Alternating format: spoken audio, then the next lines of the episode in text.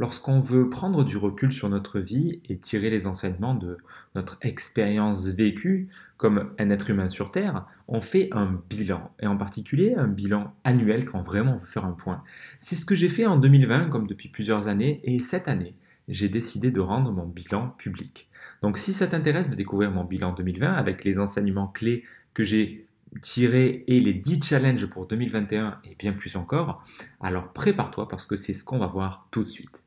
Bonjour à toi cher Sapiens, ici Fabien, auteur du livre L'ingrédient secret de la réussite, et bienvenue dans ce nouvel épisode du Fabulous Show, l'émission qui aide les entrepreneurs qui se sentent bloqués à trouver la paix et l'harmonie, et ainsi se libérer de leurs barrières mentales, de la procrastination, du syndrome d'imposteur, et qui les aide à passer au niveau supérieur dans leur activité. Un certain vendredi de décembre, comme chaque vendredi, je discute avec Julien, mon accountability partner, qui venait de terminer et publier son bilan 2020. Il me demande Et toi, Fabien, t'as déjà publié ton bilan? Ce à quoi je réponds par la négative. Plusieurs amis à moi partagent leur bilan publiquement chaque année parce que c'est un exercice super intéressant. De un, ça engage à faire pour soi-même ce bilan. De deux, ça permet d'inspirer l'audience et inciter les gens à eux aussi faire leur bilan. Et de trois, c'est un très bon entraînement à la vulnérabilité, à se dévoiler, axe sur lequel je mets justement l'accent ces temps-ci. Depuis 2017, chaque année, je fais mon bilan annuel, mais je le garde pour moi à chaque fois. Ça m'apporte énormément de bénéfices et j'aimerais te partager aujourd'hui ce qui a émergé de mon bilan 2020. Alors allons-y. Pourquoi faire un bilan? Le bilan, c'est un outil extraordinaire qui permet de transformer l'expérience en conscience. Il nous permet de revenir sur notre réalité vécue, factuelle, d'en tirer les enseignements utiles pour ajuster notre conduite pour l'année d'après, de façon à être plus proche de ce que nous voulons vraiment vivre. Sans bilan, nous sommes euh, la tête dans le guidon, piégés par nos automatismes inconscients, à répéter encore et encore les mêmes schémas qui nous mettent dans la panade. Dommage, tu crois pas? Le bilan permet cette prise de recul, ce gain de clarté si précieux, où l'on regarde notre vie comme si c'était celle de quelqu'un d'autre. Le bilan, c'est une des seules pratiques que j'ai gardées depuis ces dernières années, car c'est l'une de celles qui m'apporte le plus. En fait, ça fait partie des basiques, avec la respiration, la nutrition, le mouvement, l'observation de soi ou encore la gratitude. Du bilan quotidien au bilan annuel, chaque bilan a son utilité. Le bilan quotidien permet de revenir sur la journée, de faire un point, de prendre le temps de connecter au positif, au point d'amélioration, de planifier le lendemain. Le bilan hebdomadaire, lui, permet de jauger l'avancement de mes projets et de procéder aux ajustements nécessaires si besoin est, d'observer les difficultés, les résistances, pour mieux anticiper la semaine à venir. Le bilan trimestriel est un intermédiaire avant le bilan annuel qui permet de voir où j'en suis par rapport à ce que je me suis fixé sur l'année. Il permet de réajuster le tir si j'ai trop dévié de ma route. Le bilan annuel, lui, est une façon de vraiment passer en revue chaque dimension de ma vie. Comment ça a évolué? Comment je me sens? Il est un véritable état des lieux global et spécifique à la fois. Tout y passe pour éviter les angles morts. Santé, énergie, Vie de couple, vie sexuelle, vie sociale, relationnelle, vie professionnelle, business, vie financière, vie spirituelle, intérieure, contribution. Une fois le bilan annuel effectué, il est beaucoup plus simple de construire le plan de l'année d'après et de déterminer mes priorités. Pour mener à bien un bilan, nous avons besoin de trois ressources. Premièrement, du temps. Si nous ne bloquons pas un temps concret dans notre agenda, il n'y aura pas de bilan. C'est le genre d'action importante mais non urgente que l'on peut facilement sauter. Deuxièmement, une main en fer dans un gant de velours. Rien ne sert de vouloir faire un bilan parfait pour se caresser dans le sens du poil ou au contraire s'auto-flageller parce que le bilan n'est pas à la hauteur de ce que nous espérions. Faire le bilan, c'est une main en fer qui nécessite de l'honnêteté, d'être cash envers soi-même, sans excuses et sans détour. On est factuel avec un gant de velours parce que ça ne sert à rien de culpabiliser ou de s'auto-flageller. Le but est de faire un constat brut. Mettons de l'auto-empathie et de l'amour là-dedans, surtout que nous sommes souvent beaucoup trop durs envers nous-mêmes. Troisièmement, une trame. Si on ne sait pas quelle question se poser, quel template utiliser, on a vite fait de se perdre dans notre bilan. C'est important d'avoir une trame à suivre en amont, avant de démarrer le bilan à proprement parler, pour ne pas avoir à réfléchir et juste suivre le process. Sans plus de théorie, venons-en à mon bilan 2020. Mon bilan 2020. 2020 a été une année géniale sous de nombreux aspects. Sans détailler les micro-détails de ma vie qui n'ont pas vraiment lieu d'être partagés, plusieurs gros points ressortent. Je me suis focalisé sur un seul projet, l'accompagnement. J'ai démarré l'année avec beaucoup de projets, de partenariats. Au fur et à mesure de l'année, j'ai lâché ce qui me demandait trop d'efforts et je me suis focalisé sur ce qui était facile et fluide. Total, tous les projets contre-productifs qui me demandaient d'aller dans le sens contraire du courant se sont stoppés. Je suis très fier de ça parce que j'ai une tendance forte à céder aux sirènes de la nouveauté et à accumuler les projets excitants et nouveaux. Je me méfie de plus en plus du syndrome de l'herbe est plus verte ailleurs. Ensuite, j'ai affiné mon positionnement et arrêté toutes les stratégies qui ne me parlent pas et qui me demandent des efforts incommensurables. Je me suis spécialisé sur les blocages inconscients à la réussite, la procrastination, et j'exploite beaucoup plus ma zone de génie en créant du contenu, en discutant avec mes prospects et en générant des idées. J'ai vécu de grosses montagnes russes financières, des mois presque à vide et des mois qui dépassaient les 5 chiffres. Ces fortes amplitudes m'ont permis de comprendre qu'en tant qu'entrepreneur, ça ne sert à rien de viser un résultat stable à la manière d'un salarié. En même temps, c'était très inconfortable de vivre ces montagnes russes, qui m'ont aussi fait vivre des montagnes russes émotionnelles. J'ai réalisé que mes émotions dépendaient trop des résultats extérieurs, qui ne dépendent pas de moi. J'ai aussi réalisé la fragilité de dépendre de peu de clients que je facturais cher. Aujourd'hui, je suis plus mesuré sur les offres haut de gamme, entre guillemets, et c'est pour ça que j'ai étendu ma gamme d'accompagnement pour être plus accessible. J'ai eu des clients à des montants que je ne croyais pas possibles ça m'a permis non seulement de réaliser la valeur que j'apporte à mes clients et ce qu'il m'est possible de gagner avec un seul client, mais aussi simplement de prouver à mon cerveau que j'en suis capable.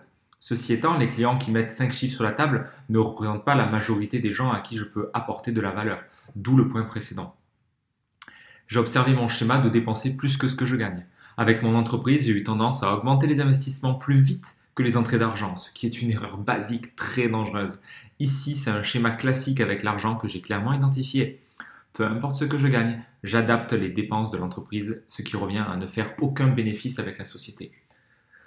Mon livre s'est beaucoup développé. J'ai constaté la puissance de la publicité qui m'a permis de vendre des centaines de livres, et en même temps c'était dangereux de dépendre d'une seule source de trafic qui était Facebook, puisque je l'ai payé cher lorsqu'ils ont décidé de littéralement striker mon compte sans raison explicite. Je ne suis pas fait pour la vie dans les îles, et encore moins pour la coloc. La Réunion, c'était génial pour les personnes qui sont en mode chill. Mais quand tu es en mode développement de business comme moi, c'est pas le meilleur des endroits. Cette expérience insulaire m'a permis de réaliser que j'ai besoin d'un chez moi proche de la nature où je suis tranquille et au calme. Je suis très content d'être revenu en métropole. La stratégie n'est pas le plus important. Pendant toute ma vie, j'ai cru que les actions engendraient un résultat. Oui, c'est partiellement vrai. Et en même temps, j'ai constaté l'influence considérable de l'invisible dans mes résultats. L'énergie que je porte, que je déploie malgré moi dans toutes mes interactions, mes contenus, mes mails, revêt beaucoup plus d'importance que l'acte en lui-même. Autrement dit, la stratégie est secondaire. Le point le plus capital, c'est mon état d'être, mon énergie, qui je suis et ce que je vibre. Pour comprendre clairement, il suffit d'imaginer un mec needy, complètement en chien qui court après une fille. Peu importe ce qu'il dit, ce qu'il fait, ça se sent. Il porte une énergie de manque. Alors qu'un James Bond est à l'opposé de ça. Quelles que soient ses paroles, il est magnétique, il porte une énergie de plein, de certitude. J'ai réalisé à travers toutes les personnes que j'ai accompagnées que le point bloquant principal n'est jamais la stratégie, la technique, le mode d'emploi, le comment. C'est toujours un problème lié à leur état d'esprit qui pollue leur énergie avec un syndrome de je ne suis pas assez. Et c'est justement la raison pour laquelle ils ne réussissent pas comme ils voudraient. Ce qui vaut pour les autres vaut pour moi. De tout mon bilan, j'en ai retiré quatre enseignements majeurs que voici. Premier enseignement, je vois ce que je crois. Je constate à quel point je me suis éloigné de moi-même pendant le premier trimestre, en appliquant une stratégie qui ne me plaisait pas du tout. Prospecter des gens sur LinkedIn, faire semblant de m'intéresser, publier plein de posts sur les réseaux sociaux, etc. Alors que ma zone de génie m'amène naturellement dans de la création de contenu et dans la connexion avec des humains déjà chauds et intéressés par ce que je propose. J'ai passé les trois premiers mois de cette année à faire des actions qui ne me demandaient beaucoup d'énergie pour zéro résultat. Alors que pendant ce temps, mon livre se vendait déjà avec 5 euros par jour de publicité sans rien faire, ça tournait tout seul. C'est là que j'ai remis le doigt sur un de mes schémas. Pour réussir, il faut galérer. Dans ce schéma, je me mets inconsciemment en mode fais des efforts et je ne vois pas toutes les opportunités simples de gagner de l'argent. À la place, je fais énormément d'efforts pour très peu de résultats pour valider mon modèle du monde. Quand j'en ai pris conscience, j'ai arrêté de suite cette stratégie qui n'avait aucun sens et j'ai mis toute mon énergie sur le déploiement de mon livre. Total, en quelques semaines, j'ai commencé à vendre des dizaines et des dizaines de livres, à exploser ma rentabilité et à faire entrer de nouveaux, de nombreux nouveaux clients dans mon système, dont une cliente en coaching qui m'a pris un coaching haut de gamme. À ce moment-là, j'ai pris une sacrée claque. J'ai compris qu'en mettant mes efforts au bon endroit, là où c'est facile pour moi, ça fonctionne beaucoup mieux qu'en mettant mes efforts là où c'est pas fluide pour moi. Beaucoup moins d'efforts pour beaucoup plus de résultats. Je connaissais la loi de Pareto depuis belle lurette, mais là, je l'ai vraiment expérimenté. Deuxième enseignement. La stabilité est importante. 2020 a été l'année de mon retour en métropole après un an et demi de vie dans les îles. Il a été difficile de maintenir mes routines et mes habitudes dans, les temps de changement. J'aime le voyage et le changement, et en même temps, j'ai profondément besoin d'un point d'ancrage. Lors de mon retour en métropole en juin, avec ma compagne, nous avons beaucoup changé de domicile, allant ici et là, dans ma famille, chez des amis, dans sa famille, etc. Qui dit déplacement dit beaucoup de charge mentale mobilisée pour décider chez qui on mange, chez qui on dort, tout en gérant mon agenda, avec mes rendez-vous, mes contenus, etc. Dans le même temps, je vivais tout un florilège d'émotions désagréables dont je n'avais pas vraiment cerné l'origine. J'ai accepté de traverser une zone de turbulence parce que ça fait partie du jeu. En attendant de trouver un nouveau lieu de vie, on s'est installé dans la maison de campagne familiale.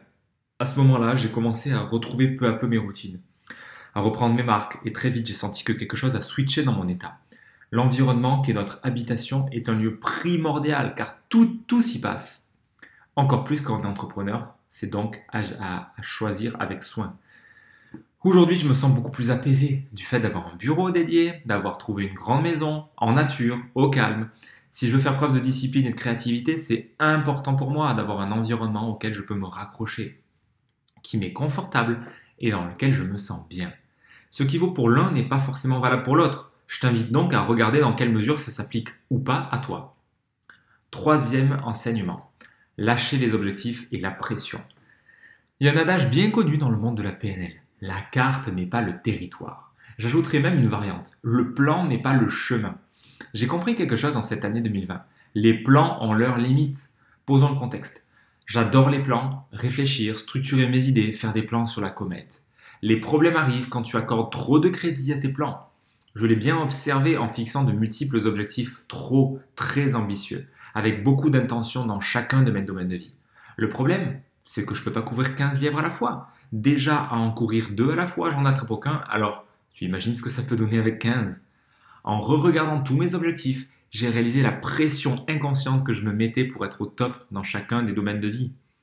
Aujourd'hui, j'aspire à tellement plus de simplicité. Comme le dit un autre adage, pour marcher, j'ai besoin de 5% de réponses. Les 95% viendront en marchant. Voilà pourquoi, désormais, je fais attention aux plans et aux objectifs. Ceux-ci sont résolument théoriques. J'ai observé que mes résultats sont complètement décorrélés de la fixation d'objectifs et qu'au plus je lâche l'enjeu, la pression sur ces derniers, au mieux ça se passe. Surtout que l'objectif, dans sa nature même d'objectif, tente à conditionner comment je me sens selon si je l'atteins ou pas. Mais je m'en fous d'atteindre ou pas mes objectifs, car si je mets mon attention là-dessus, je mets un enjeu sur comment je me sens. Je crois qu'il faut faire, il faut faire preuve d'humilité vis-à-vis de nos plans. Ils ne se déroulent jamais comme dans la réalité et peuvent nous priver des surprises qui arrivent sur le chemin. Pour ma part, j'ai amorcé 2021 sans objectif. Ça ne veut pas dire sans plan. J'ai des intentions, j'ai un plan de route dans les grandes lignes, mais je reste très malléable sur la forme que ça va prendre. C'est plus un cap qu'une destination. Tu vas découvrir juste après les 10 challenges que je me suis donnés, qui sont là pour le fun et qui vont indirectement guider ce que je vais accomplir cette année. Je ne mets pas d'enjeu là-dedans car tout, car tout ça n'est pas sérieux. Ils sont juste là pour le fun d'expérimenter, de vivre ma vie tout simplement. Stop la pression, j'en ai assez mis jusqu'ici les gourous du développement personnel et du business nous ont rabâché qu'il fallait avoir des objectifs. Ça renforce encore plus l'idée que je serai heureux quand je les aurai atteints, que je n'aime pas du tout. CF le quatrième enseignement. Quatrième enseignement. La vie n'a pas de but autre que, d'être vécue. Probablement le plus important des enseignements de cette année. Cette année, si j'ai bien compris une chose, c'est que je n'étais pas là pour réussir ma vie, pour réussir mon projet ou pour être heureux. Cette idée, beaucoup développée par Frank Lobvé, m'a fait l'effet d'un uppercut en 2019 et ça a continué à maturer en 2020. Moi qui étais convaincu que je devais m'améliorer, tout connaître, réussir quelque chose, laisser une trace sur Terre, etc., j'ai réalisé que ma vie avait pour seul but d'être vécue et qu'il n'y a rien à réussir, tout comme il n'y a rien à échouer. Ça ne m'empêche pas de faire l'expérience d'un business millionnaire si j'ai envie de jouer à ça. Mais tout ça n'est pas une fin en soi. Comprendre que je suis assez a été un vrai antidote à la manquite chronique. Cette maladie qui me fait voir tout ce que je n'ai pas, tout ce que je crois insuffisant chez moi et qui me pousse à combler les failles, à améliorer, à rajouter. Cette quête perpétuelle d'un idéal où ma vie serait parfaite est une quête meurtrière qui ne mène qu'à l'insatisfaction chronique, un autre nom de la manquite chronique. Ça me fait expérimenter ma vie de maintenant comme étant pas suffisante. Avec cette réalisation, je me suis autorisé à arrêter le miracle morning, à ne plus mettre de réveil, à arrêter les douches froides, cesser de méditer, ainsi que les 37 autres habitudes que j'avais prises dans un objectif de perfection de vie, à atteindre une forme d'idéal ultime où j'aurais atteint le bonheur suprême et vers lequel tout le monde devrait tendre. Maintenant, je me fous la paix. Je fais ce que j'ai envie de faire. Je médite si j'ai envie de méditer. Je prends une douche froide si j'ai envie de la prendre. J'ai le sentiment d'être beaucoup plus en paix depuis que j'ai arrêté de méditer. Paradoxal, n'est-ce pas? En même temps, quand je médite, avec en arrière-plan l'injonction de il faut méditer parce que c'est bien, c'est bon pour la santé, pour le cerveau, bah, je me mets une pression qui est à l'encontre même du principe de méditation. Alors que quand je lâche l'idée de méditer dans une position assise très formelle et qu'à la place, je m'autorise juste à être là où mon corps est, je suis justement en train de méditer, sans rien faire, sans intention de méditer. C'est magique. Du coup, je me retrouve à être présent 10 fois, 20 fois, 50 fois par jour, sur une durée courte plutôt qu'une fois pendant un temps défini. Tantôt assis à mon bureau, tantôt en train de manger, tantôt en marchant. Au plus je cesse les il faut, au plus j'expérimente la légèreté dans ma vie. Aussi, j'ai dégagé de nombreux livres, plein de formations que je voulais consommer parce que c'était motivé par le il faut et non par j'ai envie. La différence est de taille. Désormais, la via negativa habite mon quotidien. J'élague, je simplifie, j'enlève, je supprime. Quand j'ai emménagé tout récemment dans ma nouvelle maison, en déballant les cartons, j'ai constaté avec surprise et amusement tout ce que j'avais acheté pour améliorer ma vie les sept dernières années. Une planche pour rééduquer les yeux, un carré en plastique pour que l'énergie circule mieux dans la maison, des activateurs sous forme de symboles qui potentialisent tout ce que tu mets dessus, des grippers pour muscler la poigne, un doigtier de couturière pour tourner les pages plus vite, une dizaine d'outils pour les automassages, des objets plus ou moins utiles et j'en passe et des meilleurs. Cette consommation frénétique que j'ai faite à l'époque avant mon déménagement à La Réunion, était la conséquence de la manquite chronique. Je voulais être au top, j'achetais tout ce qui pouvait m'aider à être mieux, à être plus, à être parfait. Sans réaliser que l'acte d'achat était justement en train de valider que j'étais pas assez bien, pas assez heureux, pas assez ci ou pas assez ça. Avant, je pensais ne pas être perfectionniste parce que, au niveau micro, il est vrai que je m'en fous d'être mal habillé ou de faire une vidéo tournée à l'arrache. Mais au niveau macro, J'étais entré dans une volonté mortifère d'idéal de vie à tous les niveaux. J'ai pris conscience en 2020 de cette quête, que cette quête n'a aucun sens et j'ai décidé juste de l'arrêter.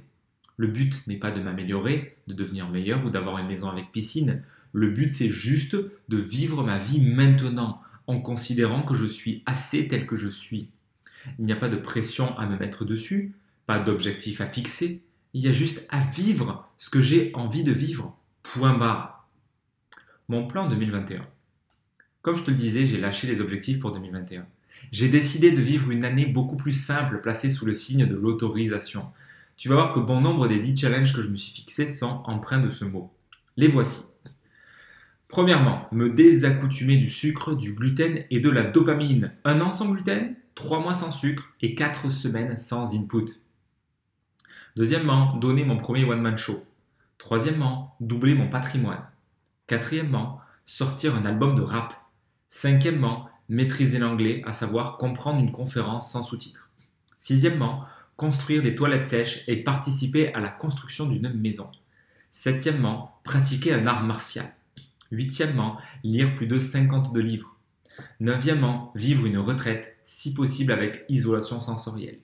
Dixièmement, expérimenter les psychédéliques. Voici mes cinq grands principes pour l'année. 1. Embrasser la vie dans toutes ses polarités.